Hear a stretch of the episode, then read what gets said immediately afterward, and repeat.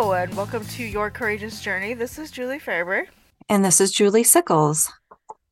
And we're here to talk with you today about one of my favorite topics. We're going to talk a little bit about something that I refer to sometimes as emotional memory. Sometimes I call it trauma memory, and sometimes I call it implicit memory. Those are all just different categories that it kind of falls into. But Julie and I were talking about Dave's episode and talking about kind of that shift and that healing that occurred for him. And so I wanted to talk a little bit about the process, maybe, of what was happening that helped him to heal from these experiences that he'd had earlier in his life. Usually, when we think about memory, we kind of think of our memory being kind of like a video tape, right? Like a recording that we play back. But memory is much more complicated than that. And you can divide memory into kind of two different types. There's an explicit memory, which is memory that you're purposely like trying to recall, or you have a conscious awareness of the events that kind of took place. Like you might be able to think back to your last birthday and then mm-hmm. remember kind of what happened during that time. But there's this other type of memory that's very present in our lives, very influential that we are not even aware of. Like 99% of people aren't even aware of this process that's happening. And that's implicit memory. And one type of implicit memory, this emotional memory, or I sometimes will use the word this trauma memory, happens when you have an experience where you have a strong negative emotional reaction. And this type of memory is stored differently. Rather than being stored as kind of like autobiographical or sequential and remembering the events, what it does is it remembers how you felt in that moment of greatest intensity of emotion. Okay. Right. Mm-hmm. So when you have it stored in that moment, it's not connecting with what happened after that moment of greatest intensity of emotion. Right. Like okay. there's no resolution. So it's very much stored in a way that is very open ended, as if that situation that was causing that emotion never finished. It's okay. like to me it sounds like a horror story, right? Like yeah, you're yeah, you're left stuck yeah. in the moment of greatest intensity and like the worst that you okay. felt. Your mind, there's like an imprint in your mind of that moment. okay. So I have a question for you. I don't want to interrupt your flow, but I have heard for this kind of emotional thing, I guess it it like stores your memory in different places and it is kind of attached to senses. Is that true or not true? Absolutely. So, because when we okay. talk about yeah, when we talk about emotion, we are mm-hmm. talking about the sensory experiences that we're having in our body, right? So mm-hmm. I think sometimes we don't always talk about emotion and what it is, mm-hmm. but emotions are actually like physical shifts and changes within like your nervous system and so forth. So you're going to feel different sensations in different parts of your body. And those shifts and those changes based on like hormones and chemicals in your body um, are are very subtle, right? We try and use these words to capture emotion, right? We might use mm-hmm. rage, we might use anger, we might use irritation, and they're like this continuum, right? Of right. like I'm angry, but that doesn't necessarily capture the nuances of how it feels in our body. Okay. So, yes, when we are having this implicit memory, it is this imprint in our brain of the experience that we're having in our body in that moment of greatest intensity of like the worst when okay. you feel the worst and it can get triggered. So i'm a very visual person and so there's this visual that i like to use when i'm working with people. And i like to uh, talk about how this is like for everybody right? This isn't something for just someone who's severely traumatized. We all are experiencing emotions so we all have this process going on every day influencing us and our behavior and our relationships etc mm-hmm. and without an awareness of it we're not able to know what to do about it. But once we do know we're very empowered. So this emotional memory experience what happens is when we're going through our day-to-day life when we have a situation that in some way reminds us, you know, usually it's a sensory emotional experience that we have, right? If there's some kind of a similar emotional flavor to something going on, then what it does is it pulls that memory into my body. So the visual I like to use is we have all this implicit memory or emotional memory stuff. And I think of them like little strings dangling in your mind. Okay. Like, so you have like hundreds or thousands of these little strings like dangling in your mind. And you're going throughout your day and all of a sudden your mind yanks on one of them and it yanks it and it pulls that emotion and the emotion kind of floods okay. into your body right? Mm-hmm. Like the big question is, well, what can we do about this, right? Like, what do we do mm-hmm. if we have this process happening? Yeah. And actually, before I get into what do we do, I want to explain one more thing. So, a really common thing that people have a habit of doing is that when they get upset, they tend to blame the other person. Okay. Right? I'm sure you and I have never done that, right? Never. never, ever. But when someone is doing or saying something that is upsetting to us we'll say things like you're making me angry or why would you mm-hmm. why don't you just do it this way or don't do that mm-hmm. and and we want to control them in order for us to not feel angry mm-hmm. But in reality what is happening is whatever's happening with you and that other person you're having certain thoughts about it and those certain thoughts are creating a certain emotion and that emotion is actually bringing up past implicit memory and uh, implicit memory can kind of cluster together right mm-hmm. so when you have ones that are kind of similar they get kind of all tied up in a bundle and so you might yank on like a rope that has all those mm-hmm. all together and pull this really big emotion into your body mm-hmm. and when you can understand that a strong emotional reaction in your present life is actually about implicit motion and it's not about what the other person is doing. Mm-hmm. Then you can take ownership and say, hey, I have a chance. I have an opportunity here to resolve my old stuff. Because yeah. once you resolve the old stuff, to me, it's like taking that string and tying it up into a cute little bow in your mind. And it's not dangling and it yeah. can't get yanked. It can't get pulled. It can't that mm-hmm. emotional response can't get flooded back into your body anymore mm-hmm. because it's all kind of tidied up. Mm-hmm. So that's kind of what I wanted to talk about a little bit next is like, what do we do with it? How can we tidy this up? And I love Dave's story because we did see some hints within his story of ways that we can tidy up an experience in the past. Mm-hmm. So, first of all, one thing that we know about memory is that it is extremely fallible. It's, it's extremely weak. It's extremely inaccurate. Mm-hmm. A lot of us think that what we remember is exactly how something happened. But when people yeah. have studied the mind and the brain and taken a look at for instance, eyewitness accounts for crime. Yeah. the accuracy of eyewitness accounts. Go look up the percentage sometime. It's crazy. It is insane. Like it is it oh, is I, yeah. Very, very inaccurate. I don't want to get started on our system, but it makes me sad because a lot of people get convicted. Yeah. Over things inaccurate like that. In, information. Inaccurate memory, in, information, stuff yes, like that.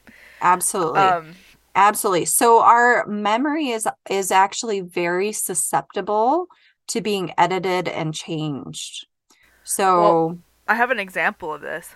When I was 2, there's a story. Um, it's a real story. This actually happened. This isn't just from my memory, but my, we were on our way to daycare or something. I don't even know if I was 2. It was probably 18 months. Somehow, my mom was pulling out of the driveway. It was just me and my older brother and you probably heard this story before, Julie. Yeah. My mom had forgotten a diaper bag. She left. We were both in car seats, you know. She left the car in the driveway running, right? This was back in the 70s. So, you know, I think it was a safer time then. I, I don't know. Anyways, she ran in real fast to get the diaper bag. By the time she came out, the car was gone. And she's like, What? She was I mean, panic, sheer panic. I had climbed out of my car seat somehow, gotten into the front seat, grabbed the wheel, somehow got into reverse, started rolling backwards down the and it was really slow. We didn't have a slope too much on the driveway, but I think I like yanked the steering wheel too hard or something. Everyone was okay. I think I I hit the car next to the like the next door neighbor's car or whatever or something and then a tree. It was all I didn't even go into the street. Like yanked the wheel real hard. I just went across the lawn. Oh. Anyways, so they tell that story so much Mhm. and I have memory of that story. Okay, I'm 18 months old. I have Right. memory of that story. But I do question because do I actually have memory of that story or is it only because people You've just keep telling people keep telling it over Yes. and over and over again. And my brother was freaking out. He's like, "Don't do it, don't do it. I told her not to drive, you know." And I'm just sitting here thinking like I had a, a thought about the whole thing is that like what's the big deal mom and dad do this every day like why are you freaking out like i'm just driving a car it's not a big deal anyways that's my memory from the whole thing Yeah. And and I think that's common. There was one that I had growing up that I felt very misunderstood by my family because I were like re- had this memory and they kept telling me that it didn't happen. And that was when um, I was young. I had a cat named Maui, and Maui got hit by a car in front of Mm. our house. Hmm. And we ended up burying him. And I was pretty young. I feel like I was maybe four when Mhm. it happened. And I had a memory of Maui's body like in the road. mm-hmm. And my mom told me later when I was older that she didn't want us to see him. And so she and my older brother had taken Maui right away and put Maui in a box and gotten, you know, we buried him in the yard, in the backyard. And so she's like, I know that you didn't see him, right? But my mind kind of filled in those blanks because I had always heard the story of how we Mhm. lost our cat and okay and so I had a memory of it. And I remember, you know, my family doesn't didn't understand about memory, but I remember being a kid and people being like, "Oh, Julie's just lying. She doesn't remember that." Well, I wasn't lying. I that's just not had- a lie it's not a lie because I. I like had a memory Yeah. of it because Mhm. like just like you you'd heard that story I had heard the Mhm. story and my mind had filled in that information and I think especially Mhm. because I'm so visual right it filled it in with a picture like Mhm. a picture of a cat lying at the side of the road which Mhm. I've probably seen cats lying at the side of the road right so I could Mhm. imagine my cat in front of my house at the side of the Mhm. road. Like I put all those Mhm. pictures together and formed this bigger picture. Yeah. And it's not that I was lying, just like with eyewitness accounts, when they're not Yeah. accurate, it's not because people are lying or just trying to get someone in trouble or yeah whatever. It's your mind can very much Mhm. fill in those blanks. it's not Um, a lie if you if your brain thinks it's true right. A lie is where you You're know, purposely- yes, yes. you know it's not true. You're fabricating things. Like that's where the deceit is. But Yes. misremembering something is not the same thing as a lie. Yes. So when I was in college and going through all of my training and learning about this stuff, I was so relieved. I was like, whew, right? Like Mm-hmm. I wasn't a liar when I was a kid. I just remember, I just remembered stuff. yes. And I I've always been super careful. I like hate it if anyone says my kids are lying. I'm like, you don't understand developmentally, they can't lie when they're little. They don't understand that concept. Like their Yeah. mind is in make believe. Yeah, So they don't understand the difference between truth and lying. right. And um, yeah. Anyway, uh, uh, we're starting Sorry, to get off a get little too bit on a sidetracked. Tangent. We do. We just wanted to talk about memory and how it works, and that yeah. you know it's not always reliable. Right, right. So when we talk about this emotional memory, um, you know, in addition to knowing that memory is very weak and able to be changed, I like to kind of say what we can do once we recognize that we've had this implicit or this emotional memory triggered, we can then begin to understand, oh, this is an opportunity for me to tie up a little string so that I don't get triggered in this way again. And the way that we do that is by editing the memory. Okay. And in editing the memory, it won't necessarily be like me and my memory of the cat, where I have that memory and I think it's real. When we go back and edit the memory, it's almost like having another version of the story, right? Like when you were in school, when you were learning to write research papers, you're always supposed to write the first draft. Mm-hmm. And then you're supposed to edit, and then you're supposed to write the second draft, and then you're supposed to mm-hmm. edit, and then you're supposed to write the third draft, and then you're supposed to edit, and then you're supposed to write the final draft, right? Mm-hmm. So what you're doing is you're just creating new versions mm-hmm. of the events that happened. But when you do the editing, it ultimately will change how that memory is kind of encoded in your brain mm-hmm. so that it no longer is left open with that sensory emotional experience. So okay. you will know that you've correctly or successfully edited a memory when you're able to recollect the events of that memory and you don't have that flood or that flush of emotion. That emotion attached to it. Attached right? to it. Like yeah. like it just fundamentally there's like a shift that happens in your body. Mm-hmm. And I teach a process and therapy on how to do this and hopefully I'll get a book out soon about that. Mm-hmm. But the feedback that I get each and every time is you were explaining it to me and it didn't make any sense. Like, how can me just like editing it or doing it a little bit different, like make things change? And then always at the end, they're staring at me and they're like, I cannot even believe how different I feel. Like, this is so mm-hmm. weird that I get that mm-hmm. feedback. Yeah. Like, every time. They're like, "Whoa." I think you and incredible. I did a session like that once and it was the same thing. I'm like, "Wait a second. You're like, "What voodoo is this?" Yeah. Cuz it does. It kind of it kind of feels like voodoo a little bit. It does cuz it's when too simple. It's too simple. Yeah. Yeah.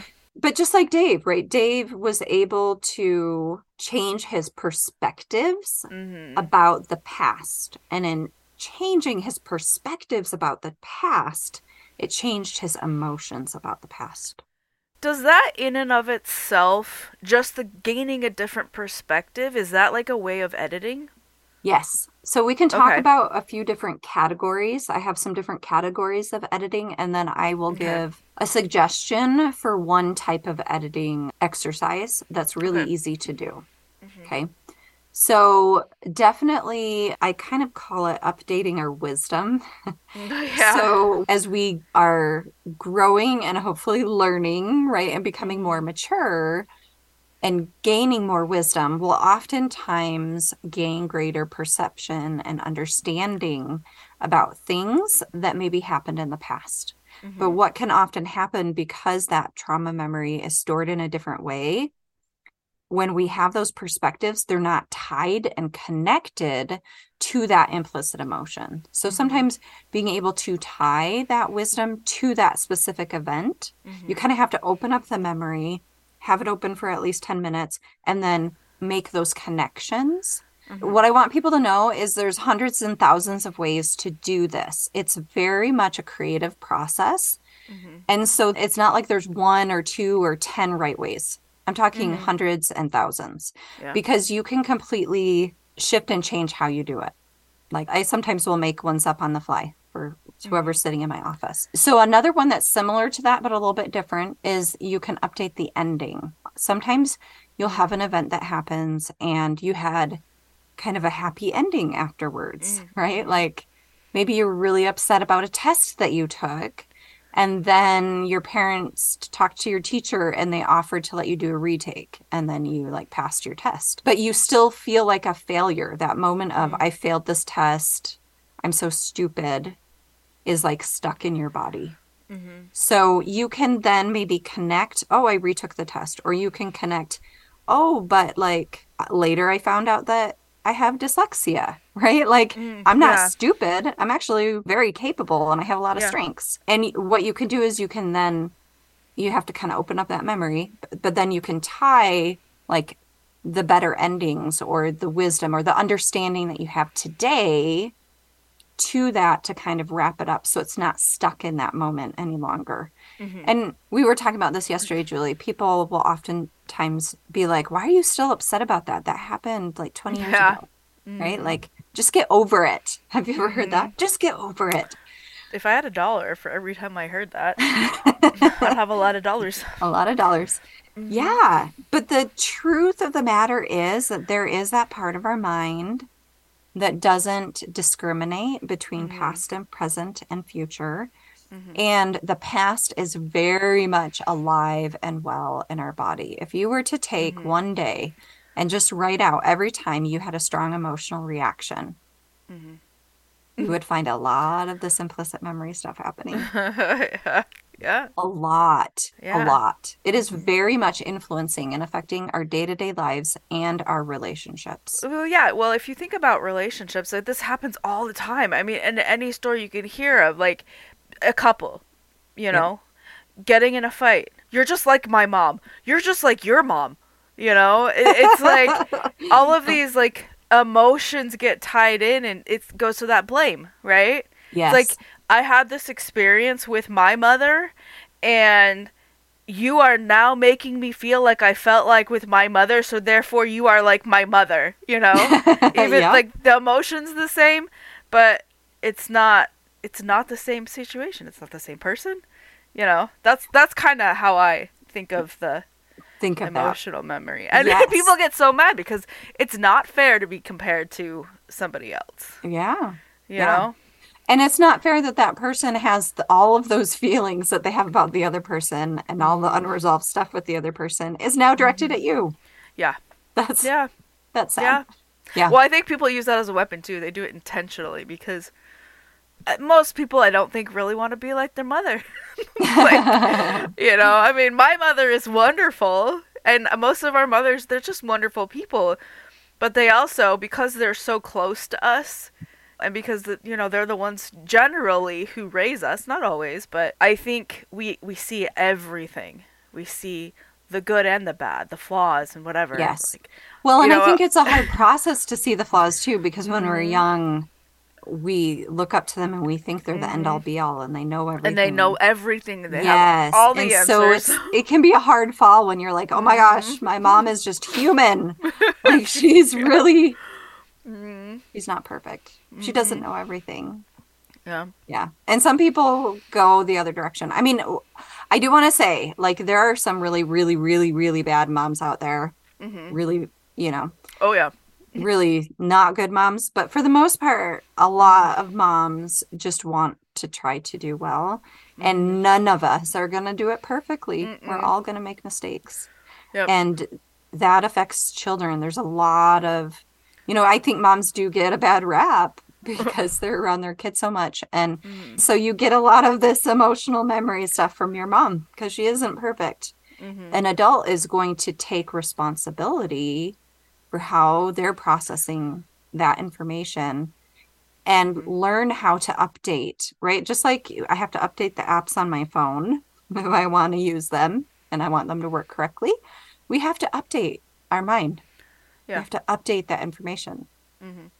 And that's what this process is. It's learning how to update. Yeah. I really like those words that you use, the updating and the editing, and especially now, the day and age today of technology everywhere. You know, it just makes sense. I think.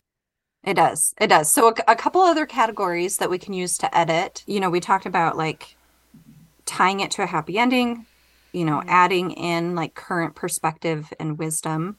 Mhm. Another one that you can do, which is probably one of my favorite ones, is you can actually create a new ending, a different ending. Mm. So sometimes you don't have a happy ending to something, or sometimes you just don't remember. Like some of these are kind of really early life experiences. I think So you and I did this one. We probably did because it's my Yeah. favorite. I, Yeah. It's so fun. Yeah. It's so fun. We let and we've always liked to create stories together. So we I probably know. yeah, totally did is this one. Well, we we did stuff like that when we would tell our scary stories. I would start to change it because I would feel scared, and I would start to change the ending because I mean this is too scary. This is too scary. Anyways, continue. yes. Yes. Oh, So some people are kind of more like literal and and they Mhm. really struggle with we're going to make something up that's not real. Like that's not true. That's me. But that's not the point. The point Uh. is if we make up a story about it and your mind Mhm. remembers the beginning and then you know what we added to it, Mhm. it doesn't take away maybe from what we remembered before, but it adds this new addition, it adds this new Mm. version, it adds this new Mhm. revision Mhm. and it shifts our feelings. Yeah. It just does. And so that one I found works really well. And if Mhm. you can be creative and fun, it's really fun. A lot of times Yeah. we want to avoid these painful moments because we feel it in our body. And what I'm trying to say is we don't have to feel it fully in order to edit it. We can edit it and it can be a fun process. And Yeah. then we can feel better. And then we don't have the string that can be pulled anymore in Yeah. our mind, which is like amazing. It's fantastic. Um, and then another category that I really like to use too, which is also kind of creative, is to do some kind of erasing or vanishing exercise. Is this the Slay Your Dragons thing? Slay. That's one way to do it. I've, I have a lot of different ways that I've done it, but Okay. Yes, I, w- I wanted to share a specific one that, that people can use on their own. Okay. The one that you're talking about, Julie, I refer to as Write and Burn or Slay Your Dragons. Yeah. Maybe you should describe it a little bit. You know about Slay Your Dragons. Yeah, Slay Your Dragons. So, you know, I think most people have heard. There's even a song about it. That Meghan Trainor has a song out right now or talks about this love is bad for me. My therapist told me to write you a letter, you know, and I think that's a strategy that a lot of people use is write a letter if you really have the strong emotion, you know, to somebody. You write it to them, Yes. but don't send it. Then you like shred it or throw it away or whatever. Yes. And so that's pretty much what it is. You just take um I know you used to do it every day Mhm. with your kids and stuff. hmm And you would just go through the day and just write out all the the bad things that happened, you know? And Yeah. so you would write Yeah, there's a, and there's a lot of different it. Yeah, a lot of different ways that you can do it. I usually just start out by just saying I am feeling and then I can write Mhm. all my emotion words. And then I just do kind of free writing. When I do it with my kids when they were younger, I would have them do a picture. I'd have them draw a Mhm. picture of whatever they were feeling upset about. Mhm. And then the key, the key part, which is really, really hard for some people, is to destroy it. And I like to call it write and burn because honestly, burning something is, I think, almost everybody's favorite. I think unless they had their house burned down and they're everybody's a pyro. traumatized, Yeah. like most people really enjoy a fire. There's yeah, just something. there's something about it. There's something Yep. enjoyable about watching flames. Mhm. So what I did is I just bought a metal bucket off of Amazon and Mm. we stuck it on our back porch. And we would sit down at night and everyone would we'd set the timer for like 5 minutes or 7 minutes. And Mhm. everybody would write or draw and then you kind of crumple it up a little bit. You don't want it too tight. It doesn't burn as well if it's super small. So kind of Mm, yeah. loosely crumple it. We'd throw it in the in the bucket and light it on fire and watch it burn and just let it go. Mhm. But I can't tell you how many people have asked to do that and they come back and they're like, well, it didn't work. And then I ask more detail, like, well, so what did you do? Well, I wrote it all out. And then what did you do? Well, I, I just felt weird about burning it. Yeah. like, that's why you don't, that's why you don't feel That's the better. point You're, of that. you're holding on to all of that neg- yeah. yeah. negativity, right? So so the point is we want to show our mind in some way that this thing that was Mm-hmm. real went away. It's gone, Mhm. right? It burned up or it dissolved or whatever. And I like the physical tangible because I feel like it works for a lot of people. What you're doing is Mm-hmm. you're taking that emotion that's inside you that you Mhm. feel, but you can't like touch the emotion Mhm. you're pulling it up and out of you Mhm. onto the paper you know you're you're writing all of this emotion and these experiences and these thoughts that you're having and what was once once intangible is now tangible you can Mhm. touch the paper you can see the paper you can smell the paper if you want you can taste it Mhm. right like Yeah. it's right there in front of you Mhm. and so your mind is like oh my gosh this is real Yeah. and I think that process is important of acknowledging and validating your emotions. I don't think we do that in our culture very well for ourselves or for other people. Mhm. And so that process in and of itself saying like I have this emotion and now I can see it and it's real and I can hold it in my hands. Mhm. And then you take it and you crumple it and you burn it or let's say you shred it, you put it through a paper shredder or you cut it up or you, you know, like tear it into pieces and flush it down the toilet. Like your mind is then able to see what was real and what was inside me is now gone. Mm.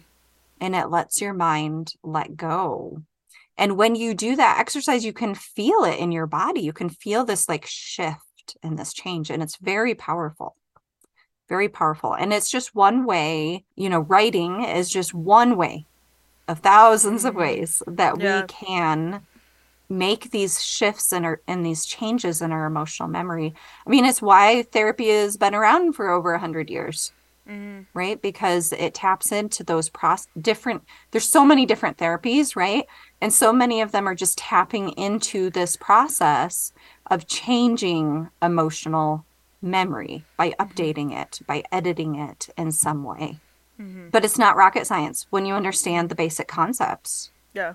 right? Like i have to open this up. I need to have it open for 10 minutes and then I need to edit it in some way. I just gave you a whole bunch of different categories of ways you can edit it. And then I tied it up. Yeah. Well, when we go back to Dave's interview, he seemed to be very blown away at how easy the forgiveness came after he was carrying that- that... bag of rocks for his, his entire life. I you know.